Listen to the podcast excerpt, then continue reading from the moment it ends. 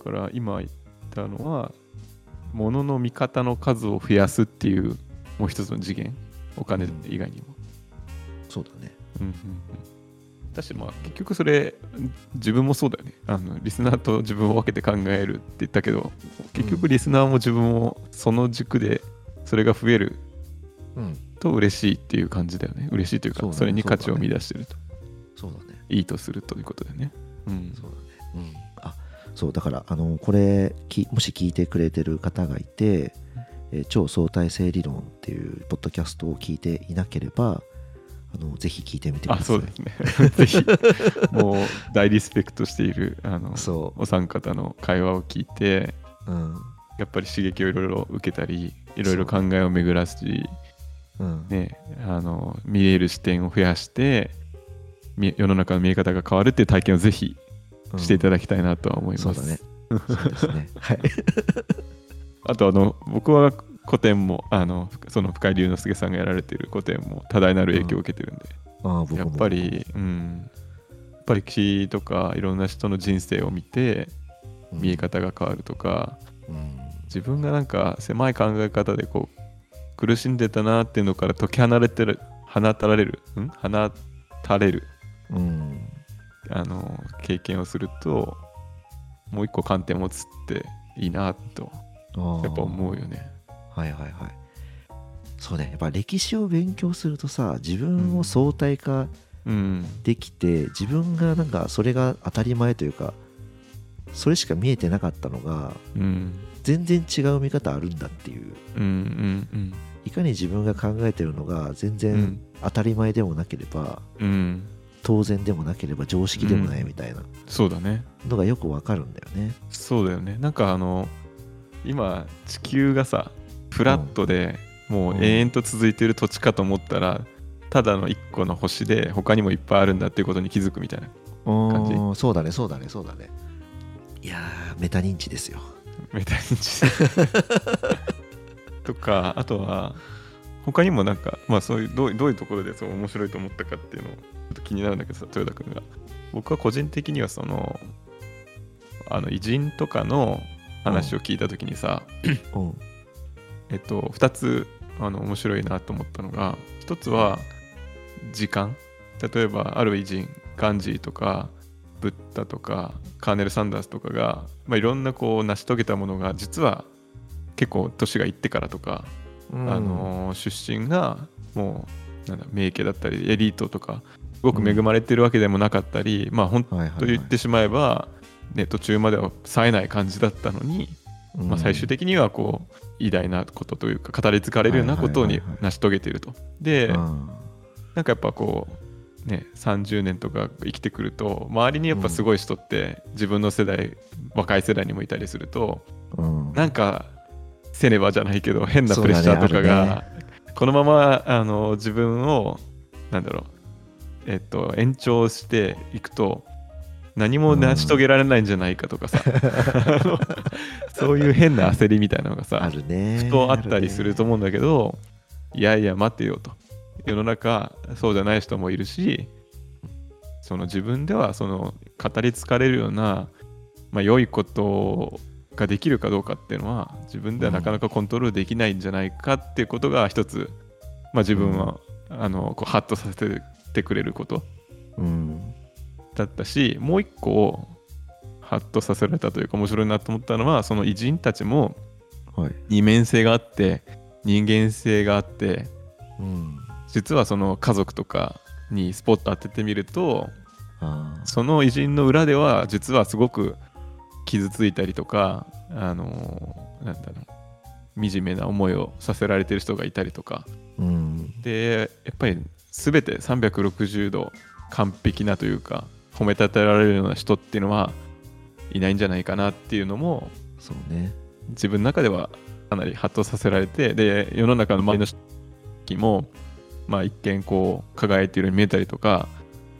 逆にすごく不幸そうに見えたりとかするかもしれないけどそれは一面であってみたいな見方ができてうん。見えないけどもそうかもしれないっていうあの裏では大変かもしれないとか裏では楽しいかもしれないっていうなんかこう柔軟な見方なんか見決めつけない見方はできたのは自分としてはかなりのなんだろうな大きな収穫物だったんだけどうん。どうだったって、そうあ僕がその歴史をうんうん学んでよかったことってこと、そうそうそうそう。えなんだろうね。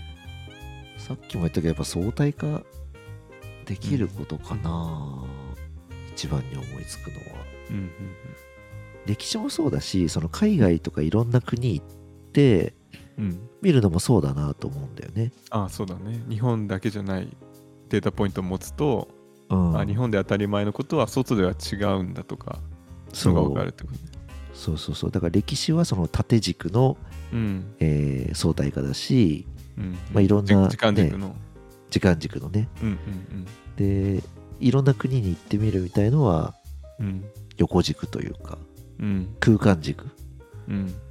の相対化だし、うん。なんかそうするとやっぱりなんか自由になれるうん気がうんうんするんだよね。うん。なんか今自分がいるところにうんいるのってなんだろう。自分で選択してるわけじゃなくてうん。なんかたまたま日本に生まれて、うん。まあ、たまたまこの時代に生まれてうん。なんかよくわかんないけど生きてるみたいなうん。感じだと思うんだけどうん。別にそこから抜け出してもいいんだみたいな。っていう考えが持てるのもいいし、うん、歴史そうだな。なんかその具体例として日本に行ってその海外を知らなかったせいもしくは歴史を知らなかったせいでうんこれが当たり前なんだと思い込んでたっていう例ってある？でそれが相対化できたなんか一つの例とかってパッと思いつくかな。ちょっと難しいかもしれないけど。やっぱ一つ思うのはね働き方かな、ああ働き方ね。働き方とうん。あとねいかに日本が恵まれてるかっていうのがやっぱ大きいかなって思ってて。ね、働き方で言うとうんうん。日本人って本当になんか働きすぎっていうわけじゃないけど なんか仕事仕事のことしか考えてないんですかみたいな。いう部分がちょっと感じ取れたんだよね。この10年ぐらい前までかな。僕僕が新入社員で会社に入ったうん。頃ってうん。なんか本当に仕事しかうん。考えられなかったっていうかで周りもそれがなんか当たり前みたいな感じだったんだけど、うん。なんかいろんな国とか見てみるとうん。なんかそんなに仕事 仕事のことばっかり。考えてる人そんないないっぽく見えたんだよね。そうかね。うん。なるほどね。結構みんななんか仕事とかも適当にうん。やってるように見えたんだよね僕には。ああそうだね。仕事中なんかこうおしゃべりしたりとか。してるね、うん、スマホいじったりとか。ねきちっとしてるもんね本当に。仕事してる間のモードは。うん。あって。うん。なんかそこはやっぱ相対ができたのは良かったかなっていうのもあるし、うん。あとやっぱそのさっき日本がいかに恵まれてるかっていうかうん。いかに豊かでうん。いかにいい国なのかみたいな。やうん。っぱその周り外を知らないとやっぱねそのそれが当たり前だと思っちゃってその中で、まあ、良い悪いみたいなのをどうしても考えちゃうんだけどうん。その外側にどういう世界が広がってるのかっていうのが分かるとうんうんうん。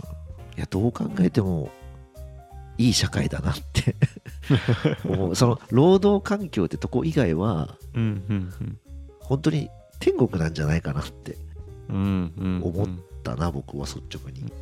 うん。なんかそういうのある？そっちはそうだね。あのいや今ちょっとその僕の思ったももなんだことを言う前に今思ったのはさ人間ってやっうん。ぱ差分しか感じれないんじゃないかなとかね。うん。あ、まあ、もしくは感じれないという差分を検知するのは得意なんじゃないかなと思ってて。でもその絶対値を享受する測るって人間できないんじゃないかな苦手なんじゃないかなと思った。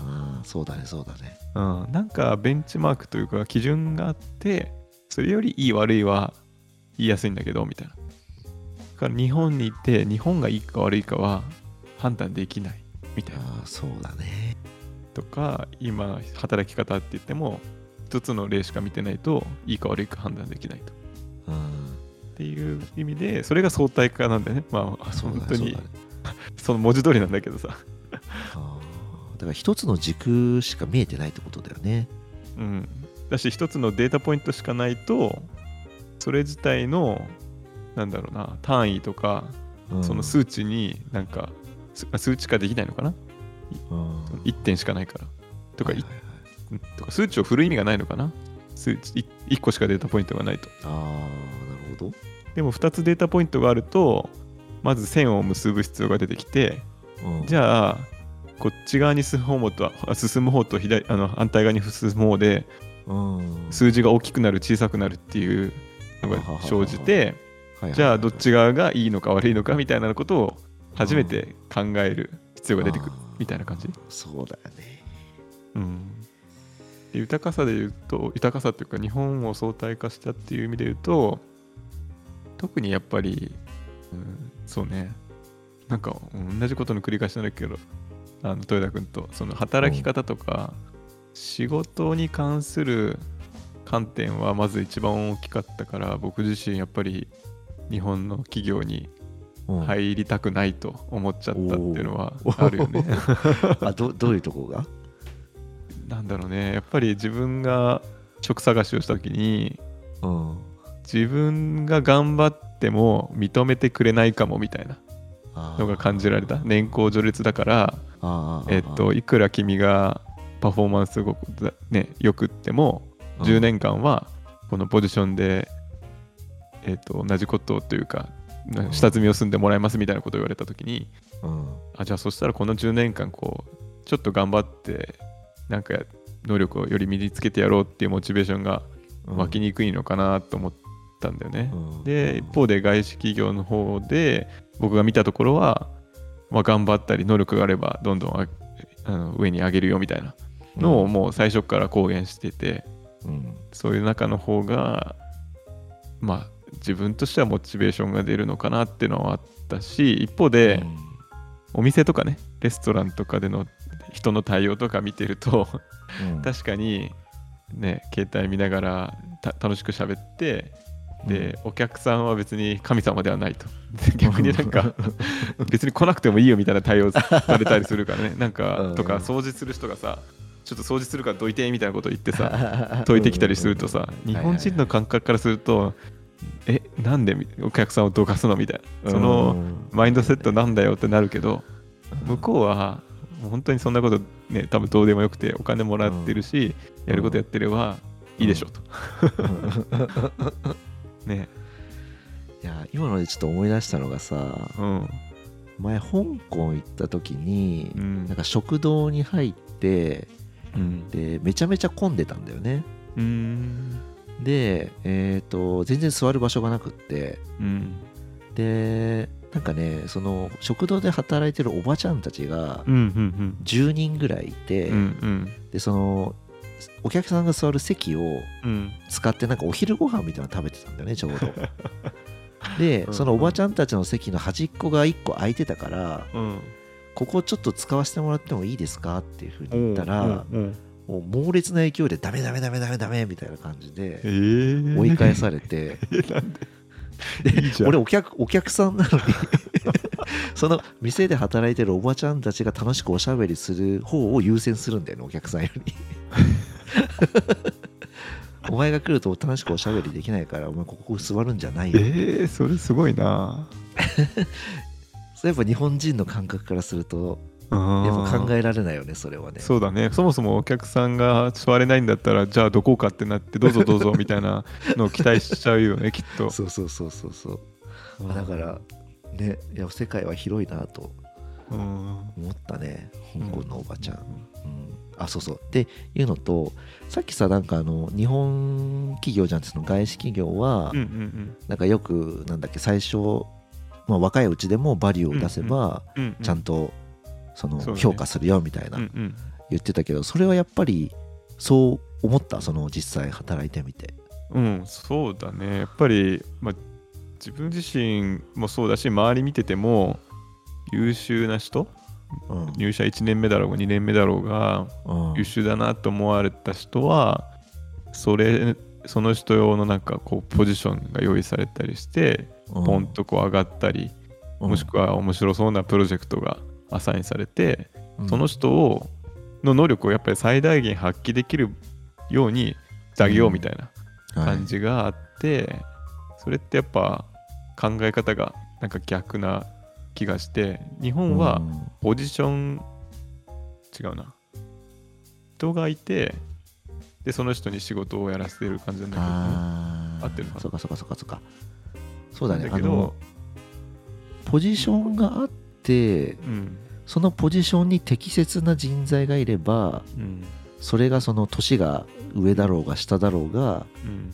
適切だと思えばその人をちゃんとうん。アサインするみたいな感じなのかな、あだしうんとねいや実はそう言いながらもういもう一個なんだろう考え方としてはその人を最大限生かすように会社も変化するというかポジションを作る勢いもある。なんかそれだとポジションがあるからっていうのは変な気がしておうおうおうおうなんていうんだろうね。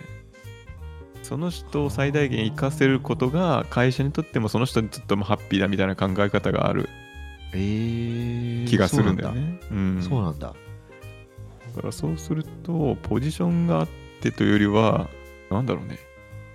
うん。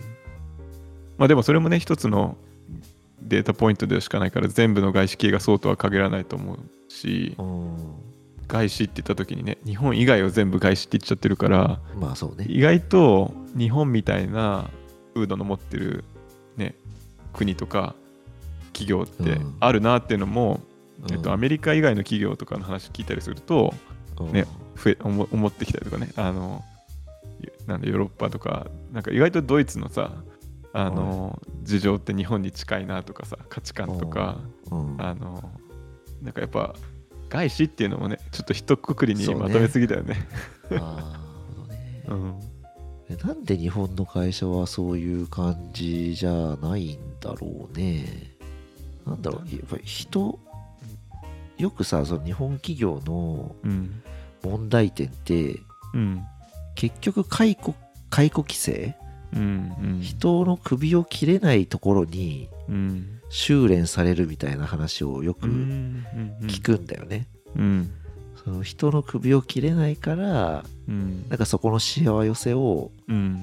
なんとかこう整合性合わせるために、うんうん。いろんなところがこう歪んでいくみたいな、うんうんうん。なんかそういうのの影響があるのかなと思ったその若い人をうんなんかうまく使えないみたいな。うん、能力があってところも。も登用できない、うん。まあそうだね。やっぱ雇用の流動性が少ないっていうのは一つよく言われていることだけどうん。でもなんかそれを流動化したらなんかアメリカみたいにうん。本当に簡単に、ね、人を切れたりうん。代替可能な人材ってなっちゃってうんうんうん。それはそれでなんかあの宮台さんが書いてたさあの経営のリーダーシップ論の中で言ってたようになんていうのかな。交換可能な部品交換可能だから結構冷たいあの、うん。関係にもなるっていうのも納得できるからなんだろうね、どっちがいいとは一概に言えないような気がするんだよな。そうだね。うん。単純にその首をね簡単に切れるようにするっていうのはうん。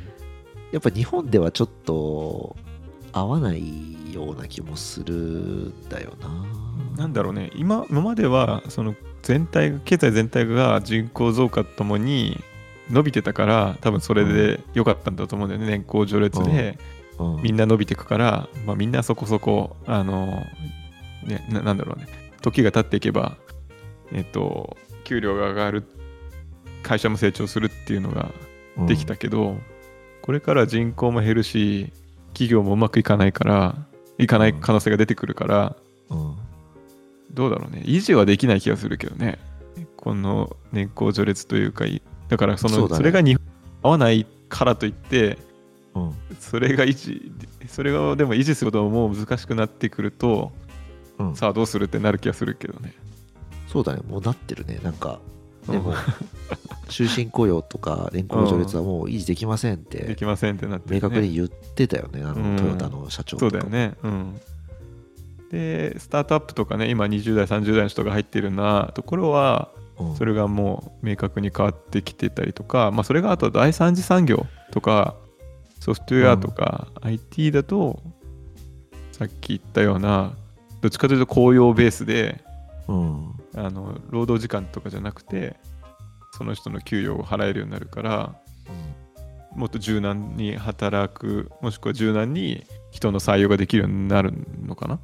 ねだからね翔くんみたいな人が海外に行ってしまうのはうん。まあ大損失。いですね。やどうだろう。僕もただ日本に適合しなかっただけな気がするけど 日本の社社会。ね。そうそそういうさやっぱ同じようにうん。海外に流出してる人みたいのって多分結構いるんじゃないかな。まあ、うん。海外とも限らずうんうーん例えば大企業とかも伝統的な大企業じゃなくてそのうん。うん割と若いスタートアップとか、うんうんまあ、そういうとこに行くとかうん。うんいう人も多いのかな、うんうんまあでもそれは悪いことじゃないのかな。悪いことじゃないと思うけどね。あやっぱ今の既存のシステムを壊すって大変だと思うからーうん。なんか自然とそういう既存のシステムを使わなくなって新しいものにみんなが移っていく方がうん。なんか障壁というかあのはいはいはいはい。なんだインパクトは少ない気がするね。今は既存のものを壊そうとするとちょっとあハレーションが起きるよね。なるほどね。うん。だから自然と新しいものがこう盛り上がってきて。そうだそうだ。今それで思い出したんだけどさ。も日本ってさなんか今すごい DX をやらなきゃいけないみたいな ことをよく言われて例えば大企業とかも、まあ、中小企業もだと思うんだけど、ううん。そのデジタルトランスフォーメーションが大事だみたいなことを、うんうんまあ、言うんだよね。うん。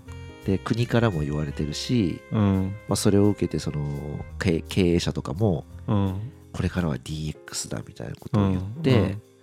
でそれをまあ自分の会社でうんやるみたいな感じに 見えるんだけどうんなんだろうなアメリカの会社ってうんそんなこと言ってないんじゃないかなと思ってるんだけどそれってどうだろう？デジタルトランスフォーメーションがどうのこうのみたいなのって聞く？うんどうだろうね。DX っていうワードはあんまり使ってない気がするけどうんそのデジタル化とか IT 化とか、まあ、AI ファーストみたいなのはうん。みんなおのずとやってるもしくはやらないとうん。生き残れない、もしくはやそういうもう自然淘汰が働いててはいはい、はい、言わずにやってるとこが残ってるっていうことなのかもしれない。そうそう。僕はそれが自然だと思ってて そのなんだろうもうそれが当たり前というかそれがないと、まあ、生き残れないってあんま言いたくないんだけど、うん。そっちの方が絶対いいよねっていうふうに思ってうん。そっちの方に徐々に徐々にこうみんなうん。流れていくような気がするんだけどうん。なんか日本ってそういうわけじゃなくてなんか国がうん。旗振って いやみんなこっち行かないとダメだよみたいな感じでこうお尻叩いてうん。なんかみんなをそっちに行かせようとしてるところなんかちょっとなんか変だなって思ってるんだよね。なんだろうね。でもそれってさ日本の中だけでマーケット見たらうん。別に自然淘汰が勝手に起きないからじゃないの？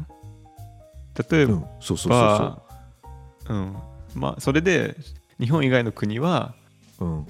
それじゃないと自然淘汰されるような仕組みだからうん。企業がどんどん進化していくけど日本はそこそこ大きい状態でしかもそれを起こさずにしかもそのデジタル化ということをみんながみんな一斉にしなかったらうんそのままでいられちゃうからうんっていう状態なのかな。でだからそれに対して国は国としてはそれじゃまずいと。うんだからインセンティブを与えなきゃみたいなうんことなのかな。そうだから淘汰圧が少ないうん。のかな、うん。そうさっきさあの小室直樹のうんうんうん。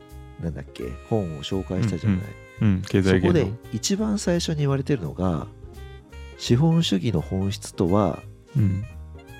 淘汰であるっていうんだよね。お一番最初に。それがもう根本のそのなんていうか、コアっていうかうんうん。であるみたいな感じのことを言うんだよね。うんうんうんだからそこがうんやっぱ日本社会には足りないのかな。それってあの優秀な SE の方の言葉のさうん。価値を提供したからお金をもらうかお金をもらってるから価値を提供するかの話で言うと、うん。淘汰が起きるのはうん。価値を提供してないならお金が発生しないっていうのがちゃんと起こってるってことだよねと。はいはいはいはいそうだ、ね、だからそれ続けられません。じゃあそういう企業はやめましょうとかうん。あの解散しましょうとか潰れますっていうのが自然に起きていると、うん。価値と価値を提供するからお金が出るっていうのがちゃんと働いてる証拠っていうのかな。うんそうだねそうだね。でもなぜかそれが作用しなくなるとうん。価値がちゃんと発生してないのにまあお金がなぜかもらえるみたいなのがありえちゃう？ってこと？うーんそうなのかな。いやわかんないんだよな。でも価値を提供してないわけではないと思うんだけどねその日本のうん。会社が、ななんで？なんかやっぱ国レベルでのおお金の量かお金のやり取りとうん。国内で見た時の、はい。ねその価値とお金の関係とうん。なんかねその交換率っていうのかな。なんか同じ原理で動いてないからそういう歪みが表示表示生じるのかな。ちょっと難しいところに張り込んじゃったなこれ。そうだね。これは難しいね。考えてもなかなかなんか。